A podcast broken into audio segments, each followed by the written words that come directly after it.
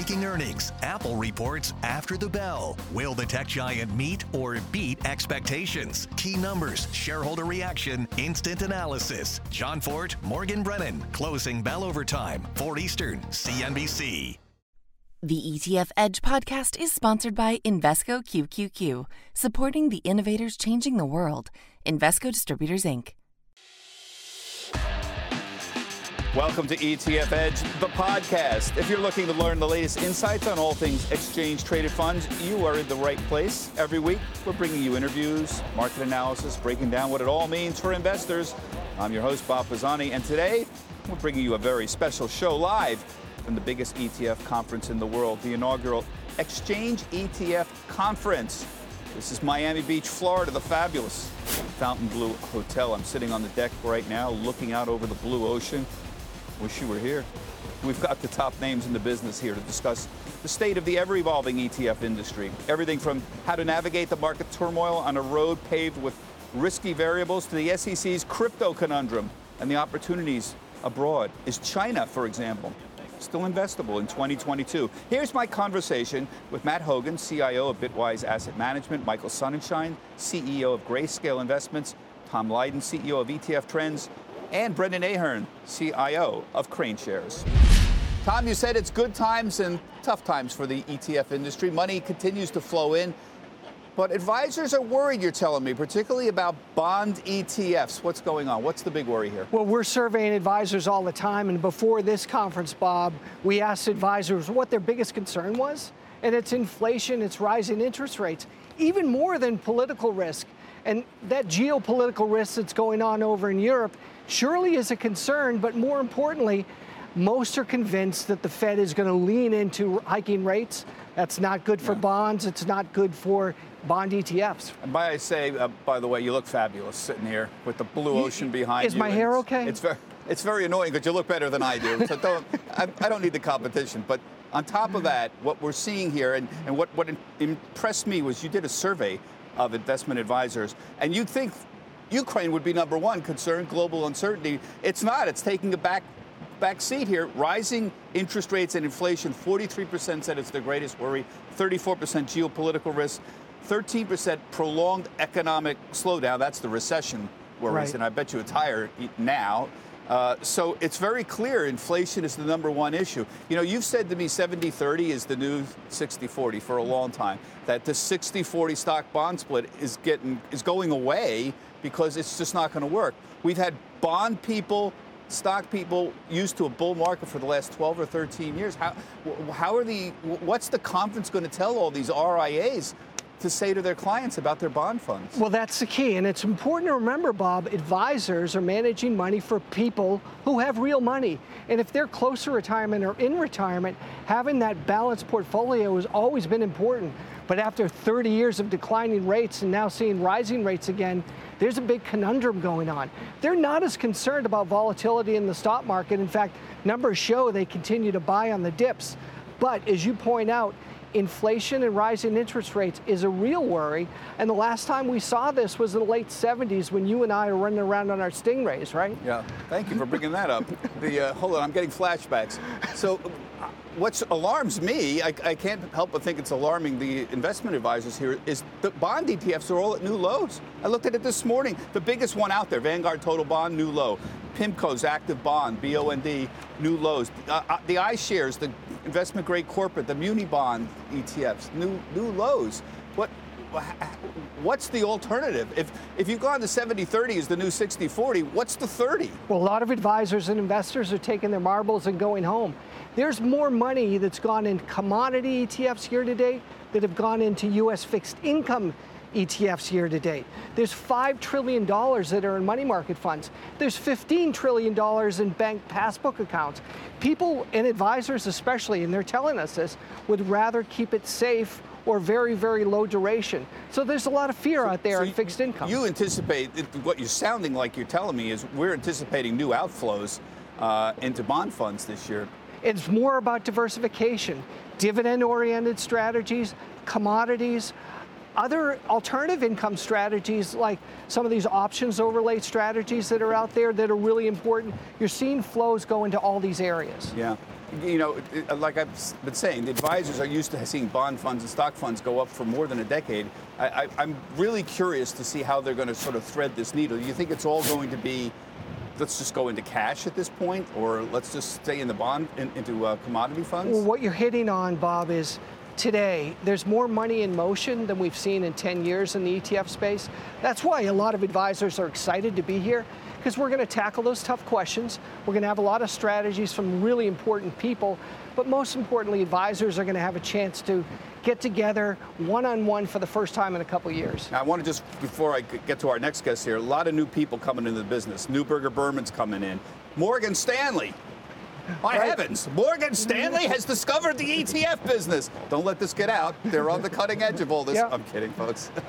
uh, Capital Group? Capital Group is already in. We've right. talked to them already. Um, money keeps coming in and people keep changing. I'm impressed by the fact that Morgan Stanley's getting in, yeah. uh, but a lot of active managers are converting.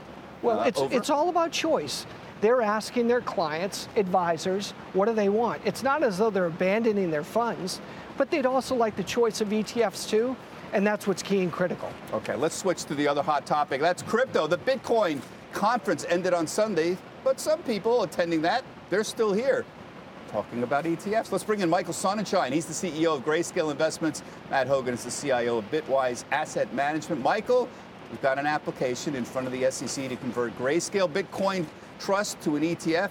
The SEC has until early July to respond to that. They've denied all the previous pure play Bitcoin ETFs, and you've hinted to me and to others that if they don't approve your application, you might sue them. Can you just explain why and what the grounds is for that? Well, the SEC has a tough decision in front of them. Again, there are now over 800,000 accounts in the US across all 50 states that own GBTC. And what we've seen now is a changing and an evolution of how the SEC is thinking about approving these products. When they first approved the Bitcoin futures products, that was the first time we had a signal from them that they began to get comfortable with Bitcoin as an asset class and giving investors access to it. But they had long said that the 40 Act had certain protections that the 33 Act and other structures might not have. And as recently as last week, we saw their thinking evolve even further, right? The 33 Act now, we have a Bitcoin futures ETF registered right. under the 33 Act. And so when the SEC has cited concerns, it's been about the underlying Bitcoin market, the potential for fraud and manipulation. And so it really is, in our opinion, a matter of when and not a matter of if. And if the SEC can't look at two like issues, the futures ETFs and the spot ETFs through the same lens, then it is in fact potentially grounds for an APA violation. I can't help but think that your shareholders are putting some pressure on you. That GBTC trades at a substantial discount right now to the market. Uh, does, is that entering in to this? Uh, it's substantial fees. It's a 2% fee here. I mean, the, your shareholders must be putting some pressure on you. Well, it's actually a really great point. Shareholders actually have an opportunity to be a part of this conversation. Because this filing is in front of the SEC, they're actually able to submit a comment letter directly to the SEC. We've set up a website so folks can do it, grayscale.com slash comment. There's been over 3,000 investors who've already written into the SEC advocating for this position because they've been very patient and they feel that they deserve an ETF. Matt, you and I lived through this in 2018. The SEC put out a long, long comment letter specifically on what they did not like about Bitcoin ETFs. And they said, here is what you need to do to cure the defects. In, in your opinion, have what kind of progress has been made to cure those defects? And respond to Michael's point here. Is there a, a, legal ground for trying to push the SEC into approving a Bitcoin ETF? Yeah, look, I think a huge amount of progress has been made in answering the SEC's questions. Bitwise has an application that's due up in early July that has over 200 pages of novel academic research answering their specific questions. I think the most important thing for people to understand is that you can run a Bitcoin ETF in a safe and responsible manner. They're doing it in Canada, they're doing it in Germany, they're doing it in Switzerland, and having a Bitcoin ETF would only lower costs and improve investor protections. Now, I think we're going to get there. I think if you look at what the SEC's done recently, it's crawled, it's walked, and now they're ready to run. They approved the first futures based ETF, then they approved a 40 Act ETF, and now we're ready for what everyone actually wants which is an ETF that holds spot Bitcoin in a safe, secure, and lower cost manner than most investors access it today. But the heart of the objection is the fraud and manipulation problems. Have they addressed that? Has, do you think the industry has addressed that? Do you think that you have enough to say that where the SEC can say, you know what, we're not that worried about fraud and manipulation? That that goes to the heart of what the issue is. Well, absolutely. The specific request from the SEC was to demonstrate that the regulated CME market is a market of significant size. And we've done that in our 200 pages of research. You've seen a large number of academic researchers arrive at the exact same conclusions. The fact of the matter is that Bitcoin is now an institutional market. It's a market with institutional service providers, institutional investors, a large and robust regulated futures market. You know, maybe five years ago, the Bitcoin market wasn't ready for an ETF. Now it's more than ready, and it's time for us to move forward. Tom, these two guys have a, obviously a horse in this race. Uh, you're a bit of dispassionate observer uh, on this whole Bitcoin ETF issue. Handicap this for us a little bit. Tell us a little bit about what, what how you view this in the perspective. well, the genie's out of the bottle, Bob, and we're surveying advisors every year. ETF Trends and Bitwise does a very extensive survey every year to the advisor community, and each year the numbers continue to increase as far as the demand for these types of products that they could put on their traditional platforms, whether their Schwab account or their Fidelity account. Right now, not really that many choices. So it's not going to go back, it's going to move forward. And with gentlemen like these that understand how to work with regulators, I think they're going to get it done. Uh, something happened last week. I want you to describe, uh, Michael. Uh, Teucrium is an organization that does futures, uh, commodity types ETFs, uh, received an application or got an application for a Bitcoin futures uh, ETF. Uh, and there was something very specific about this. It was approved under the 1933 Act, uh, the SEC Act, and not the 1940s Act, which was the act that was created for mutual funds. You think this is a very important event that's happened. Without getting too wonky, can you explain why the 19, approval of a 1933 Act uh, somehow opens the door for a Bitcoin ETF over a 1940s Act? Well, historically, the approval of the Bitcoin futures ETF under the 40 Act said that, you know, from the SEC standpoint, there were several protections that 40 Act products have that 33 products don't have. And those are things like an independent board and specific you know, accounting and custody rules. But never ever did those protections address the SEC's concern over the underlying Bitcoin market and the potential for fraud or manipulation. So the fact that they've now evolved their thinking and approved a 33 Act product with Teucrium as recently as last week really invalidates that argument and again talks to the linkage between the Bitcoin futures and the underlying Bitcoin spot markets that give the futures contracts their value. So, your take on this? It, was this a subtle but important concession that the SEC made? And if so, why would they have made this concession if they still have a problem? Well, I think it's because they're getting to yes on a spot Bitcoin ETF. I do think it was an important step forward. Look, there's one way, and there are plenty of people in the crypto industry that look at the SEC and think they're obstructing our pathway to a spot Bitcoin ETF. If you take the other view and you step back a year ago, we've made huge progress. We've gotten a Bitcoin futures ETF under the 40 Act. We've gotten a Bitcoin futures ETF the, under the 33 Act. The next step is what people actually want, which is a spot Bitcoin ETF that gives pure exposure right. to Bitcoin. But I'm, I'm trying to get to the main point here, which is that the SEC has a problem with a pure play Bitcoin ETF, and they have not had a problem with a futures based ETF. Yeah. And they have specifically said we're making a distinction. You seem to be making this argument look, you approved the futures ETF. They're linked to the underlying, therefore, I, apparently the SEC does not agree with this line of thinking that they're linked, therefore we must approve. Yeah. And uh, they're going to say something here. I have a hard time believing they're actually going to suddenly say, you know what, you guys have been right. they're going to say something. Yeah. What are they going to say? Well, I think that's a really important point for people out there. The Bitcoin futures settle to the spot price of Bitcoin.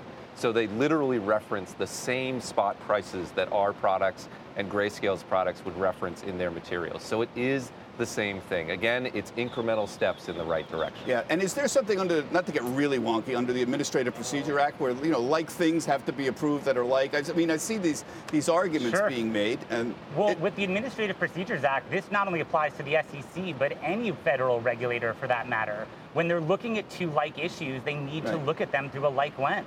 And this is what we're seeing in the case of the Bitcoin futures and Bitcoin spot. I got to move on, but the, if, if you sue the SEC, it's going to take years, right? You're, they're not going to have like a 90 day thing and all of a sudden there's going to be, you know, a, a, a court you know, that's the Illuminati with people with cows and, uh, you know, sitting there by candles making a decision. It's going to take potentially years. This doesn't guarantee anything, even if you do sue them.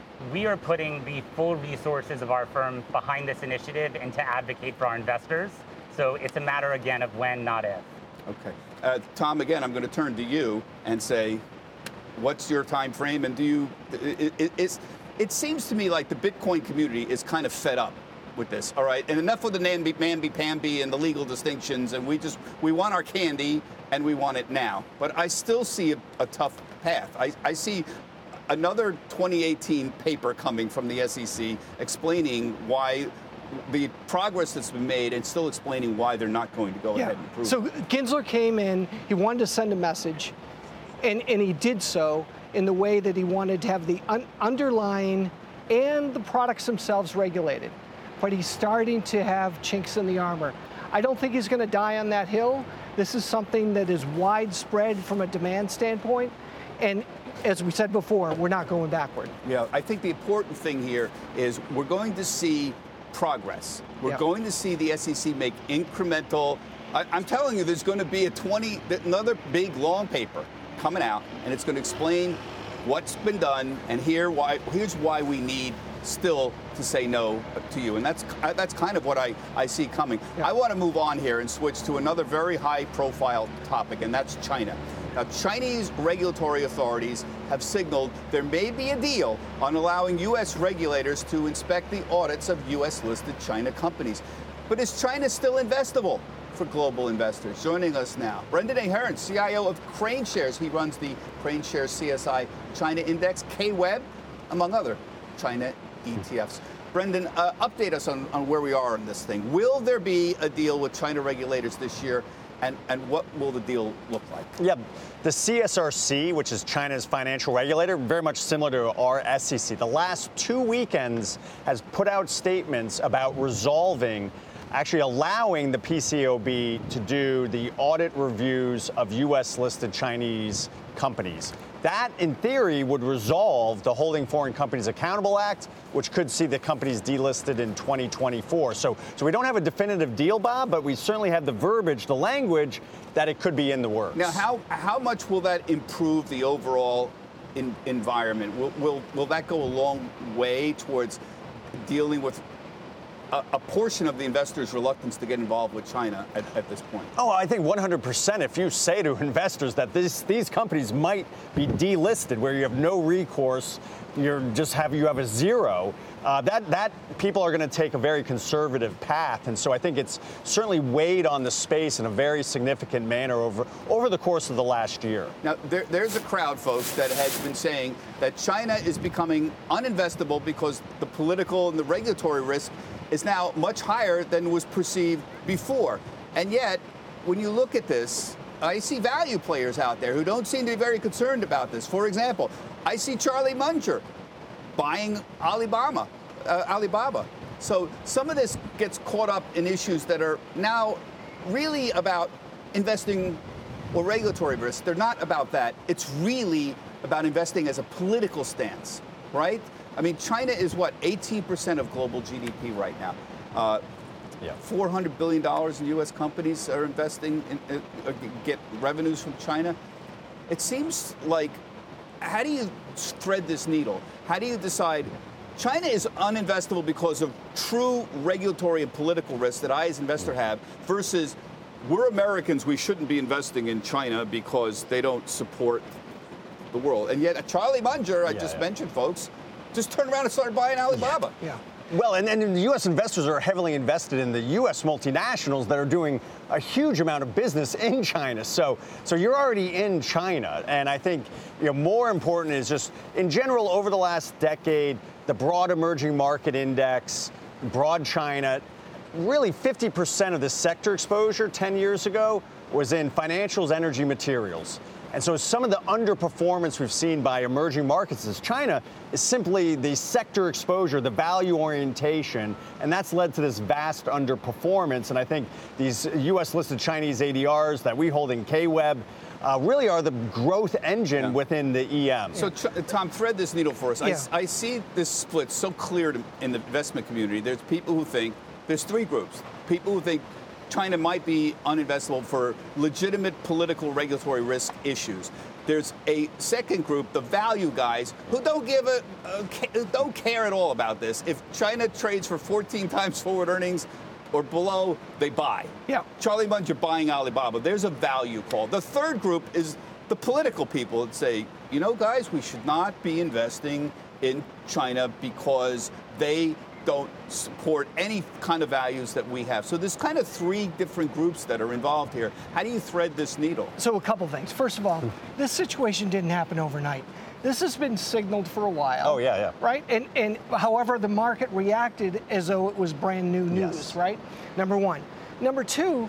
Talk a little bit about what you did in advance of this news because already you've done a good job of repositioning your holdings from U.S. listed exchanges to Hong Kong exchanges where you still own the same underlying, yeah. correct? Yeah, yeah, Tom. I mean, we're, we're fiduciaries, we're stewards of our investors' capital. We've taken this law, HFCAA, very seriously. So we've uh, moved KWeb a year ago was about 25% in Hong Kong, 75% US ADRs. Today it's the opposite. So we've moved our Alibaba, Baidu, JD, NetEase, Bilibili completely out of the US share class. It's a tax free conversion. It's going to be done overnight. And we feel like just to make sure that in case the two sides do or don't come to solving, which is which we think is a very solvable issue, we've protected our shareholders and we're continuing to monitor this on a daily yeah. basis. So if it works out, great. Yeah. You can continue to list in the U.S. If it doesn't work out, you're fine with Hong Kong. And b- back to Bob's point here, the underlying value in the meantime, these stocks have dropped dramatically in price. The valuations have yeah. been so much better and they are, in fact, the same company. The, yeah. the, the, the China economy is stronger as, as it's right. ever been. Yeah, we've had, I mean, really indiscriminate sellers for the political reasons Bob pointed out, for the holding foreign companies accountable. And, and that's led to this huge dispersion between the fundamentals and the price action. And it's uh, not just Charlie Munger going in and buying. Alibaba just upped their buyback program from 15 billion to 25 billion. Uh, we have companies like Tencent. The last nine trading days been buying almost a million shares a day. So, so the companies themselves see a lot of value in the shares, and we definitely agree with that assessment. Yeah, Tom, you got to admit this between Russia and China, it's sort of rocked the global investing world. Look, four years ago, you and I we were all talking about okay, we have to have asset allocation based on share of global market capitalization. China is what 18% of mm-hmm. global GDP, and we should have asset allocations based on that. So you have a certain amount in you know global funds or emerging markets and it's based on market capitalization. And, and now, in the last year, we have had this whole debate about maybe we shouldn't be strictly looking at things just on market capitalization. Maybe we are we have to understand risk on a, a, a clearer way, and we have to rate political, economic, uh, political, regulatory risk on a much higher scale, which yeah. might create underweights or in some cases no no weights at all. My point is the conversation's changed a little bit over the last year. I'm trying to figure out what's the right way to you know explain that to people yeah. and present it. So uh, Brendan's did a good job of explaining what's happened in China as far as geopolitical risk and economic things that have happened over periods of time. And it seems kind of like every year something goes on yeah. which pulls it back. Again, Russia aside, I think it's apples and oranges. Russia's market right. cap is the size of Texas, yeah. right? So, however, our, we can't discount China. It's going to be something that we're going to continue to deal with with our lifetimes into the future. But boy, how many times you get an opportunity to buy such good companies at discounted prices? I think this is just something to talk about. Yeah, I, noted. Uh, you and I were talking earlier. What astonished me about your what KWeb uh, last year was the sudden onrush of assets into your fund. Mm-hmm. So the, the fund was cratering because people were selling it like crazy. Then all of a sudden, it just turned around. You went from I don't know 50 million shares. How many? You, quadrupled yeah. your shares outstanding. Basically, a huge number came in to buy the fund created new Mm-hmm. shares.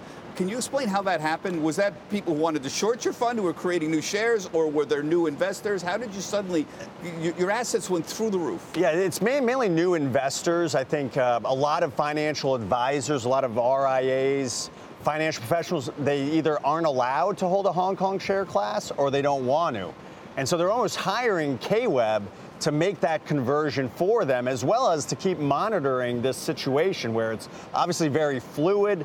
Um, and we've tried to be over communicate with our investors about how seriously we've taken this law and the ways things we've done to protect our, our investors. Yeah, yeah. I think uh, uh, it's a fascinating question because it's the overlap with politics, with value plays, and with how we should be looking at the world as global investors. This is why I love the ETF community. It's made possible that global investment outlook, which we couldn't do even 10 years Right. ago. So now So people many more choices. choices. Yeah. Yes, but it, it also a lot of responsibility. Right. And we get emails. We have people on our air who say, you know, you guys, you, it's not just a bunch of, you know, value guys. You got to have a little, um, you, you know, you have, a, have to have a moral overlay. We I get e- emails about this Yeah. from people. So Yeah. the conversation has shifted a little bit. At any rate, it's going to be great watching all of this, guys. Thank you very much for joining us.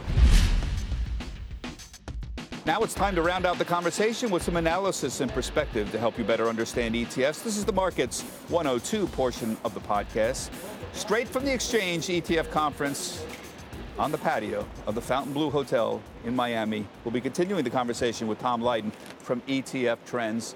We're sitting out here basking in this glorious sunshine and uh, waiting for the pina coladas to come. It's tough duty, isn't it? Isn't it? I know. Uh, thank you for inviting me to the conference. Um, I wanted to just push the conversation forward about the ETF business because my theme here this week has been enormous growth, good times. We're going to hit $8 trillion in assets under management. ETF assets keep going up, mutual funds keep going down, even through the pandemic, raking in money. And yet, it seems to be a little bit of a perilous times. These, these advisors here uh, are worried about the bond fund. So, can you push this forward a little bit for me? Where are we going to be further on in the year? Do you anticipate still seeing outflows from bond funds? Are we going to, six months from now, it's hard to put on that hat because we don't know about inflation, I guess. You, you don't, Bob. And, and like you said, yeah, the last couple years have been challenging for everybody. However, it's great to be back together. What we're hearing from advisors, even though uh, a lot of money has gone into ETFs in the last two years. Two years ago, we were $5 trillion. Now we're at seven, as you said. However, there's more money that went into commodity ETFs so far in the first quarter than's gone into fixed income US ETFs. So there's a concern. Uh, you pointed out the ag last year was down, it's down year to date. Uh, investors are concerned about rising interest rates, they're concerned about inflation, even more concerned than geopolitical risk. Yeah. So what do you do? What's interesting to me is products. What I love about the ETF industry, it's so diverse that there are products that were hitherto rather obscure that are suddenly hot. So Invesco has a few products, you know, that are out there. Uh, PDBC, which is commodity futures, very hot product. A lot of inflows into that. Um, low volatility, high dividend products are hot. Um, nobody cared about that two years ago, and suddenly low volatility. Everybody wants to own consumer staples like Pepsi and Yeah. General Mills uh, that still pay dividends. Well, well, you bring up PDBC and you bring up the concern. Advisors two years ago were concerned. In fact, even though the Fed was signaling it's transitory, we're not concerned about inflation, they were wrong, and they were wrong in a big way. Advisors were right, and we started to see more money go into commodity related ETFs like PDBC. But last year, we actually saw very little on a net net basis go into commodity ETFs, and it's because there was net redemption redemptions in GLD because, as you know, gold was the worst performing commodity last year, and that actually brought the overall flows down.